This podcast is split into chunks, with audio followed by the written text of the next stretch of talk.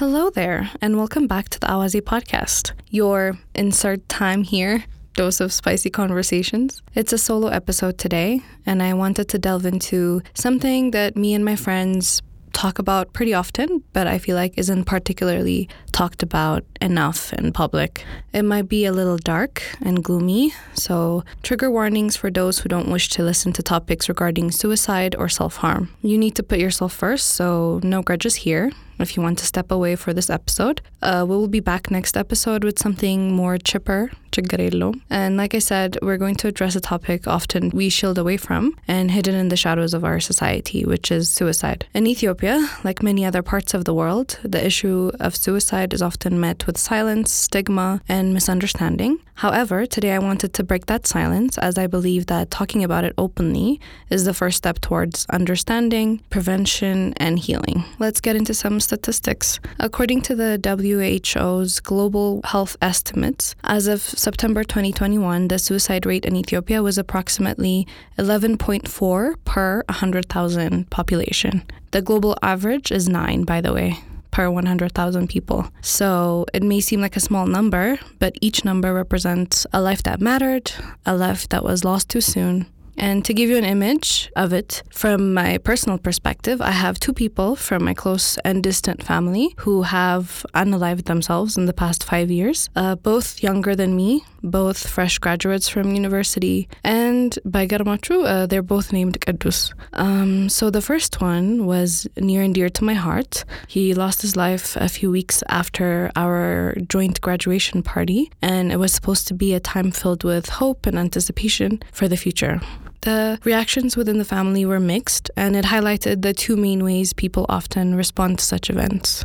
On one end, my family was deeply saddened, but understood that it's a human issue, something that can happen to anyone. They realized that open dialogue was more important than respectability politics, and they understood that discussing it openly can be a pathway to healing and prevention for those who are left behind. On the other hand, there were those who refused to acknowledge or talk about it. They attributed it to secret cult activities, the Illuminati, the devil, or drug use. And this type of reaction, although rooted in denial and fear, only serves to isolate those left behind and those who might be struggling with similar feelings. So how can we talk about suicide or self-harm even? Firstly, it's important to approach the topic with empathy, understanding, and without judgment. Be open to listen and offer support. Avoid blaming or shaming, and don't be afraid to talk about the person who died by suicide. Remember their life, not just their death. It's also critical to educate ourselves and others. Understand that mental health problems are real, common, and treatable. Recognize the signals of emotional suffering and know the steps to take if your loved one are in a crisis. Even beyond this, like, understand that it's so much more common than you think or want to admit to yourself, probably, due to the stigma that's around it. People think it would be easier to end it instead of, you know, dealing with the things that are happening in this day and age. So if someone you know is struggling, please reach out to a mental health professional. For instance, you can reach out to a number of psychiatrists who work specifically on this issue, as well as related issues like substance abuse, anxiety, and the like. I'll leave some resources in the description, and I'll also make sure to put this information on the Awaze Podcast Instagram so that you can be able to find it easily. Remember, it's okay to ask for help. It's okay to talk about your feelings. It's okay to break the silence.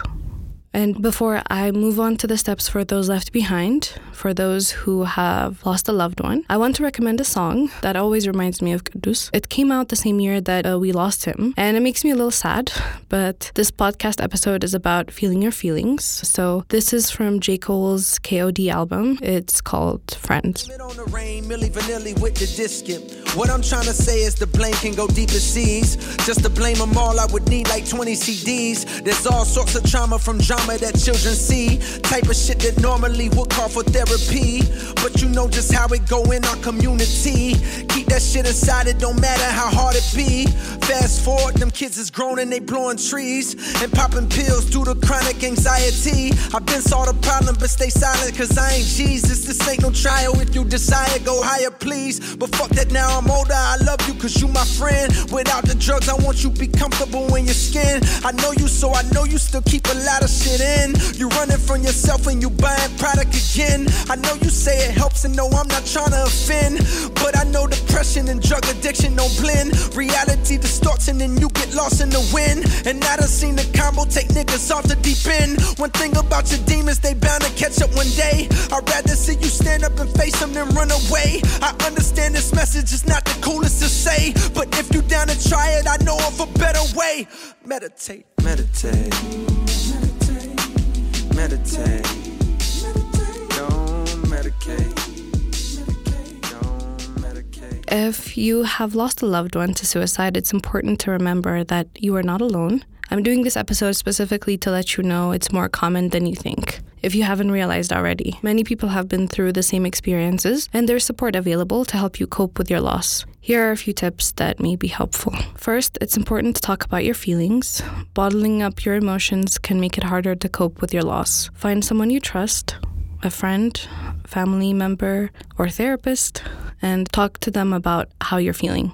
Don't trap that trauma in your body. I read this book beginning of this year called The Body Keeps Score by Bessel van der Kolk. It's a book that explores the impact of trauma on the body and mind. And it's not just a mental health event, but a physical one as well. So when we experience trauma, our bodies go into a state of hyperarousal, which can lead to a variety of physical and psychological problems. I'd highly recommend that book if you're trying to process something that has been hard for you to deal with, or if you want to understand how the human body functions when it's faced with traumatic events. Second, be patient with yourself. Grief is a process, and it takes time. Don't expect to be able to move on quickly or even process it quickly as people around you. Allow yourself to feel your emotions and work through them in your own time. I find some of the Ethiopian practices during and after a funeral that are kind of counterintuitive. Like, people gather in the house to help you grieve, to take on your daily tasks so that you don't have to worry about it, and to make sure that you don't feel isolated in this tragic period, right? But at the same time, people feel so entitled to tell you how to deal with your grief, how to dress, how to act. They even tell you to stop crying as soon as the burial is done. Don't even get me started on the performances that happen from people who barely know the person. It may have cathartic effects for those people, but what it's doing is triggering the people who are in their own process of grieving. I love the sense of community and coming together, but it's just certain aspects that I disagree with, because I have suffered through it and seen my family suffer through it. When we were supposed to be grieving, instead we were at the mercy of the guests who came to pay their respects. But yeah, like, let's do better.